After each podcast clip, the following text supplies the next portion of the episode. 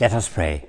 Our Heavenly Father, again we thank you for the opportunity to turn to your word and to sit at the authority of your word and listen to its teaching through your Son, Jesus Christ.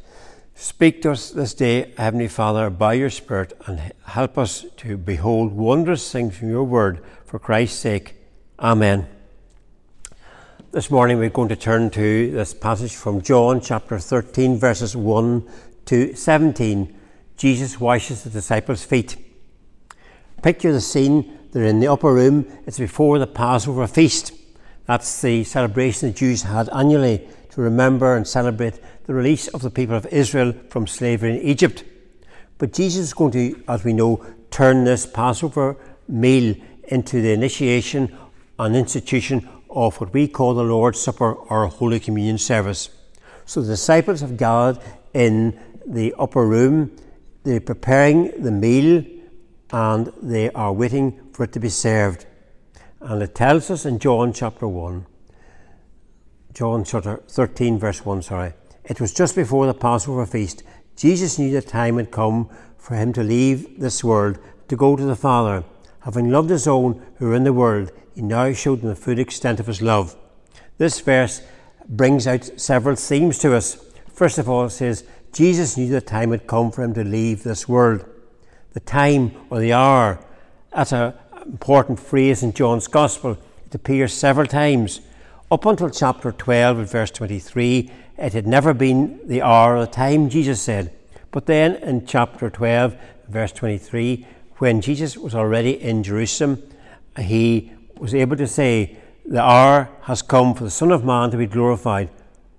He knew the time had come for the judgment of this world, he said in John chapter 12. So Jesus' time has now come, and he realizes here, and John recounts it, Jesus knew the time had come for him to leave this world. Jesus knew the time had now come for him to accomplish the purpose for which he'd come into the world to go and die on the cross for our sins and salvation. Hebrews chapter 12 says, Who for the joy set before him, that's Jesus, endured the cross, scorning its shame, and sat down at the right hand of the throne of God. Jesus knew the time had come for to complete his mission. In Philippians chapter 2, we remember how we read about Jesus, uh, who being very nature God, did not consider equality with God something to be grasped, but made himself nothing, being found in appearance as a human being.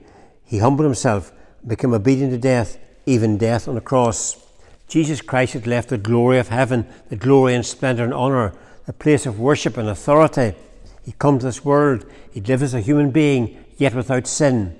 He'd gone through trial, tribulation, suffering, opposition, persecution, ridicule, and now he's going to the ultimate suffering of death and loneliness on a cross to sacrifice his life for us. Once he would accomplish that, he knew he'd, he'd be returning again to his Father in heaven. So Jesus Christ is very clear about the time had come for him. Then it uses the word, word phrase world here, time for him to leave this world. It's used 185 times in the New Testament, and John uses it in his Gospels, in Epistle, and Revelation 105 times. He knew he had loved his, he had time to leave this world.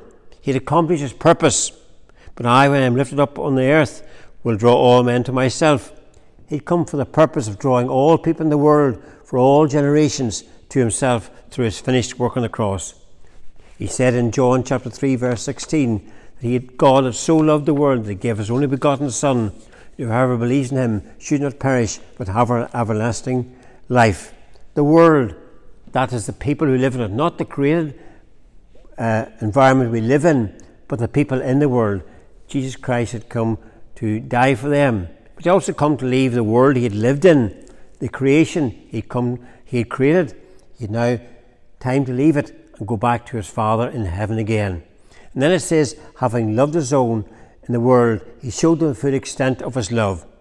This means the full extent, right to the limit.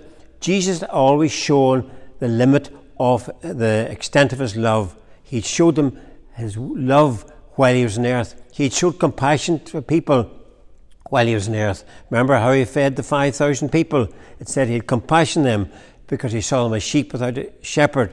He saw them as harassed and helpless and in need of his love and compassion. He had showed that love to those who were uh, needing healing, needing help. He even showed love to this Judas who was going to betray him. Throughout his whole time from the moment he had never named Judas but said there was going to someone betray him, he had always showed love to Judas and given the opportunity to repent of the sin he was going to commit. He had showed love to this proud Peter who was always impetuous and speaking and engaging his uh, mouth before he used his brain.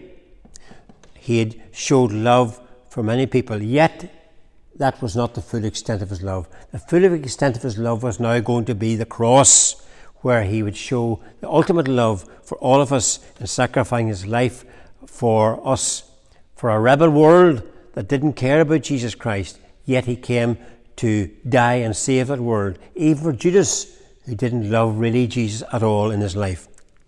It is said, love is not an emotion as much as it is an attitude, an attitude that results in action. Jesus had more than an emotional love.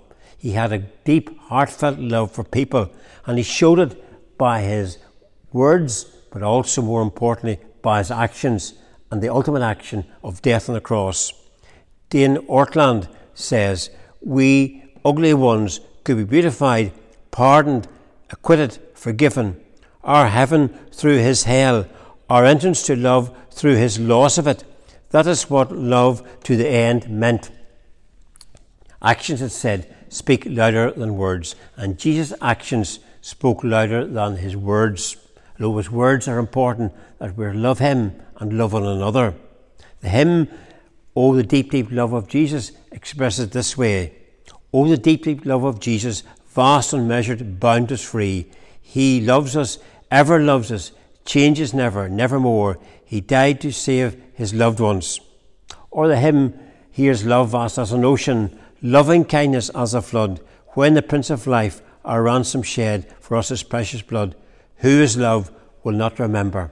We're called in this passage here that Jesus loved his own. He loved the disciples and he showed them extent of, the full extent of his love, love to the limit, to the limit of going to the cross for them and for us. The story is told of a young soldier during the reign of Tsar Nicholas I of Russia, who was assigned to look after the, the money. The young man gambled it away. Then he heard an official was coming to inspect the books. He knew he was in serious trouble. He totaled it up and realised a large amount was owed. On the page of the finance books, he wrote, A great debt, who can pay? He was ashamed. He decided after midnight that he would kill himself. Tsar had the habit of dressing up as an ordinary soldier and mingling among the troops, and he did it that night. And he went searching for the young soldier who looked after the books. He found him asleep in one of the barrack rooms, and he saw the account book and the note beside the account book, which said, Great debt, who can pay? He took the pen lying on the desk and he wrote his own name, Nicholas, at the bottom of the note and the question on the note. When the soldier, startled by the noise of Nicholas leaving the barracks, woke up and he saw the signature on the bottom of the note. He ran to the files that he had and he saw that the signature was genuine. It was actually the Tsar himself. The Tsar had been there and he had written that note in his own name that he could pay the debt. The soldier said, The Tsar has been here tonight. He knows all my guilt, yet he has undertaken to pay my debt. I need not die. That's the case for us Jesus has showed us the utter extent of his love. We were in debt to God because of our sin. Yet God, in his love and mercy, showed his love by sending Christ into the world. Paul said it this way in Galatians The life I live in the body, I live by faith in the Son of God, who loved me and gave himself for me. We are called to live a life of faith and trust in the Lord Jesus Christ in response to his great love, the full extent of his love, and sacrifice his life on the cross. Christ's love for you and me took him to that cruel cross. He took, he took the punishment we deserved upon ourselves. He took the place we rightfully deserved to be in. Who can pay our great debt? Jesus Christ has paid it by his love, by dying on the cross. But also in this passage here, we see the humility of Jesus Christ. Paul had said in Philippians chapter 2, he humbled himself and became obedient to death, even death on the cross. Jesus' life had been a life of humility. His birth, his family life was humble, a carpenter's son. He'd lived a life of humility on earth. The Son of Man has nowhere to lay his head, he said. He lived life humbly. He died humbly on a cross. He was even buried in a borrowed tomb. And here Jesus Christ shows the full extent of not only his love, but his humility. We read here how Jesus knew that the Father put all things under his power. The time had come for him to return to his Father. He got up from the meal, took off his outer clothing, wrapped a towel around his waist. Afterward that he poured water into a basin, began to wash his disciples' feet, drying them with a towel that was wrapped around him. Jesus, the rabbi, the Lord and teacher. Here he was doing something which no uh, such person in such a privileged position would ever do. You see, in Eastern tradition, the roads were dusty and dirty. A bowl of water was always at the door of the host's house for the travellers, the guests, when they arrived. One of the servants would have taken off the guests' sandals, and another would have washed their dusty feet. And here Jesus was showing what the lowest servant in the house would have done for the arriving guest. He, who was the Lord and Master, went and did the most lowly task and was going to be a practical demonstration of what he was going to do on the cross. He was going to show how he was the lowest servant, the Lord of all creation, and yet he went to the lowest and costliest of deaths. He became a criminal. He was crucified and died on a cross. He was obedient to death, Paul says, death on the cross. He went to the lowest place. He became a curse for us, condemned, though he was innocent, condemned as a criminal. And so Jesus washing with his feet to the disciples uh, demonstrates what he was about to do. He was going to go to the lowest of places for them, his death on the cross. Jesus was setting them an example of what they should do. They should be humble like him. You call me teacher and Lord, rightly so, for that is what I am. Now that I, your Lord and teacher, have washed your feet, you should also wash another's feet. I have set you an example that you should do as I have done for you. Jesus was showing them that even though he was their master, he became their servant. As he said one time, the Son of Man came not to be served, but to serve and give his life as ransom for many. Jesus Christ came as a Messiah not uh, to be a political deliverer, but a deliverer from our sin. And he would do that through serving us by his death on the cross. You see, he wasn't proud. Jesus was humble, humble in obedience to his Father's will, humble to his obedience on the cross. There was no pride in Jesus' life, unlike that of Peter, who said, Lord, are you going to wash my feet? We can often be full of pride. Pride to accept help when needed. Pride not to admit we are wrong. And pride can stop us admitting we are sinners. Only Jesus can save us. Remember the parable of the Pharisee and the publican? Jesus told the Pharisee stood in a place of public uh, mention and a place where people could notice him. And he told God what a wonderful person he was and what he did he even compared himself to the publican and said he was not like him, and he thanked God he wasn't. Yet we read how the publican stood in a corner, out of the public gaze, with his head bowed, and said, God be merciful to me, a sinner. Who was humble? Publican, wasn't it? Because he admitted what he was. He wasn't proud like the Pharisee. And Jesus said at the end of the parable, the publican went home justified before God. He was made right before God because he acknowledged his sin. Yes, Jesus did something. He was humble, humble and obedient to his death on the cross. And he showed this by washing the disciples' feet, serving them, even though he was the Lord and Master, the teacher, the rabbi, whom they had always looked up to. He humbled himself to a very menial, humble task, a picture of his humble, uh, menial, and terrible death upon a cross. We too are called to humble ourselves, to admit we are sinners, not to be full of pride, which stops us coming to faith in Christ, and admitting our sins. Believe only Jesus Christ can save us through his death. Confess, repent of our sins, and then lead a new life of love of God and those around us, and humble, obedient service for God and Jesus Christ to those who are around us. Remember, Jesus was rich, yet for your sakes, Paul says, he became poor, so that you may, through your poverty, become rich towards God. We are poor, in debt to God because of our sin, yet we become rich because our debt is paid. The books are cleared because Jesus Christ, who was rich in sinlessness, became poor and took our sin upon himself in a humble death on the cross. So Jesus' uh, act here of humility in this practical demonstration showed us humility in going to the cross for us. Then he offers us service. He serviced the needs of these people.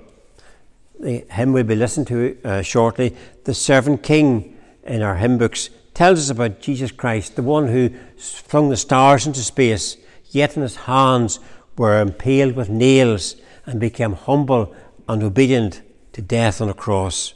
Jesus served us. He served the needs of mankind for all eternity. Remember, I said a few moments ago that verse, and repeat it again because I think it's important that we always get these verses of Scripture into our minds. The Son of Man came not to be served, but to serve and give us a life as a ransom for many. He came to serve the needs of mankind, the need for mankind to be forgiven his sins, to have new life in Jesus Christ. He also showed us that we were to serve others. Uh, he said, As I have done this for you, I have set an example that you don't know if I have done for you. Jesus tells his disciples that they are to serve him and to serve other people, the needs of other people in the world around us. We can show God's love in a practical way by helping those who are in need. In Matthew chapter 25, when Jesus spoke about the separation of the sheep and the goats, he says of uh, those who help those who are in need, the hungry, the thirsty, the stranger, the needy, closed, and the sick in prison.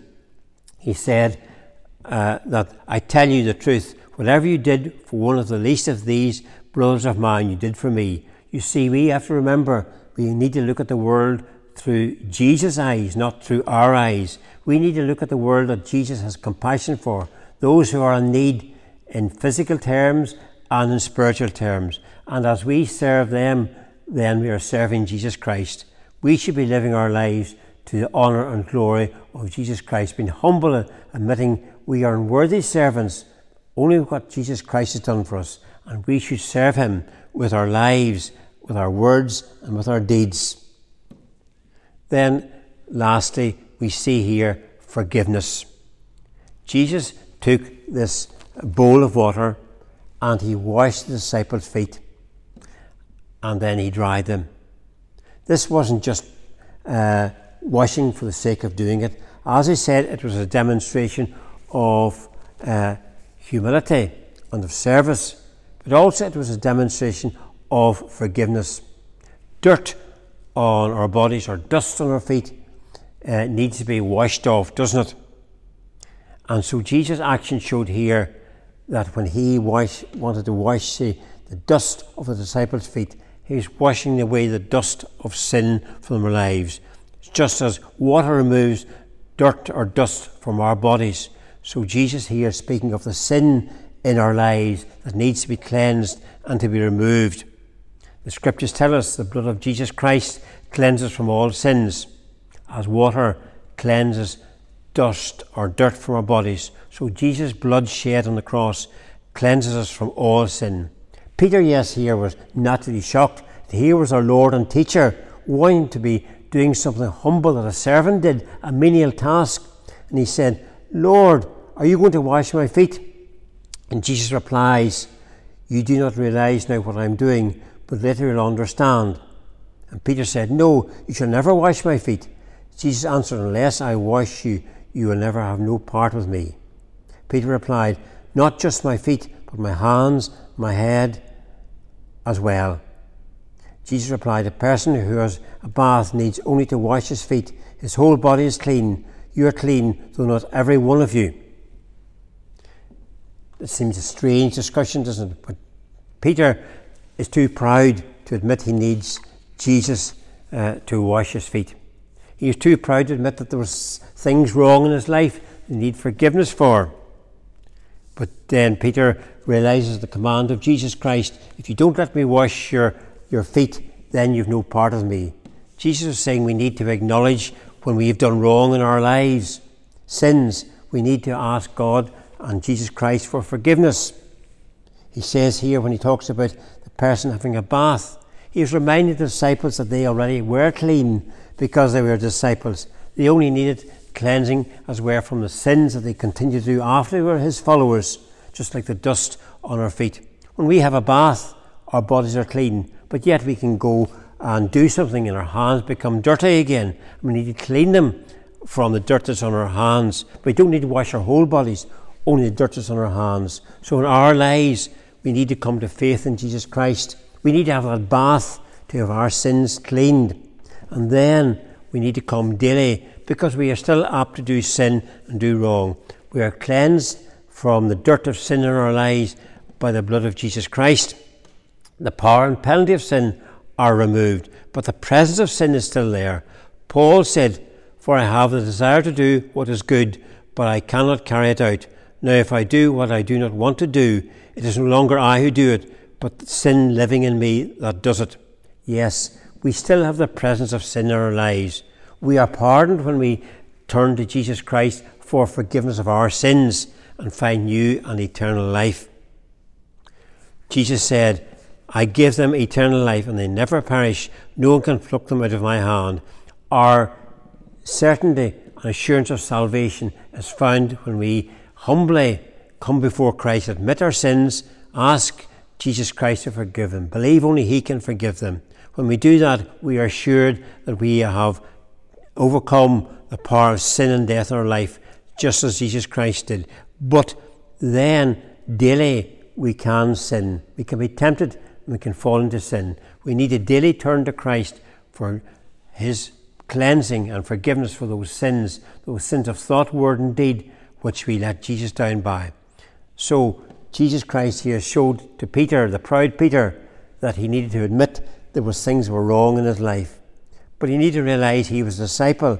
He really was forgiven, but he needed Jesus' cleansing daily in his life. And as I come towards the end of these few thoughts this morning, we're reminded in this passage about the love of Jesus Christ, the humility of Jesus Christ, his service, and the forgiveness He offers to us. Perhaps I could turn to some words uh, which uh, were used by Her Majesty the Queen in a couple of her Christmas broadcasts, to remind us how important it is that we serve Jesus Christ, the King of Kings. When she was 90 years old, there came a book out about the servant uh, queen and the king she serves. We are very much aware in the Queen in many of our broadcasts of her uh, mentioning of her faith in Christ. And she says these in the 2008 Christmas broadcast. I hope that, like me, you'll be comforted by the example of Jesus of Nazareth, who, in the circumstances of adversity, managed to live out an, out, an outgoing, unselfish, and sacrificial life. He makes it clear that genuine human happiness and satisfaction lie more in giving than receiving, more in serving than being served. We can surely be grateful that 2,000 years after the birth of Jesus, so many of us are able to draw inspiration from his life and message and to tr- uh, trust him as a source of strength and courage. Only a few acknowledged Jesus Christ when he was born. Now billions follow him. The message of Jesus is never out of date and is needed as much as ever.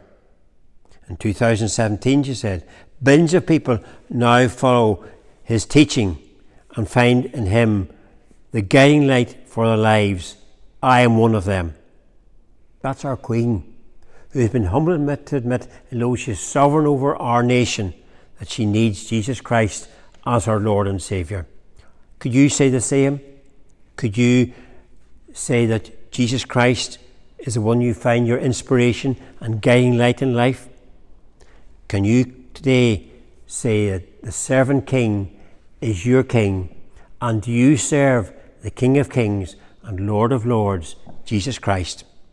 Heavenly Father, we thank you for Jesus Christ, for his love, his service, and his humility here on earth. That love, service, and humility which led him to the cruel cross and the suffering and loneliness and rejection there. And we thank you that through the cross he is victorious over sin and death, and he offers us forgiveness, new and eternal life. May we know him as King of our lives and serve him as our Lord and Saviour. In his name we pray. Amen.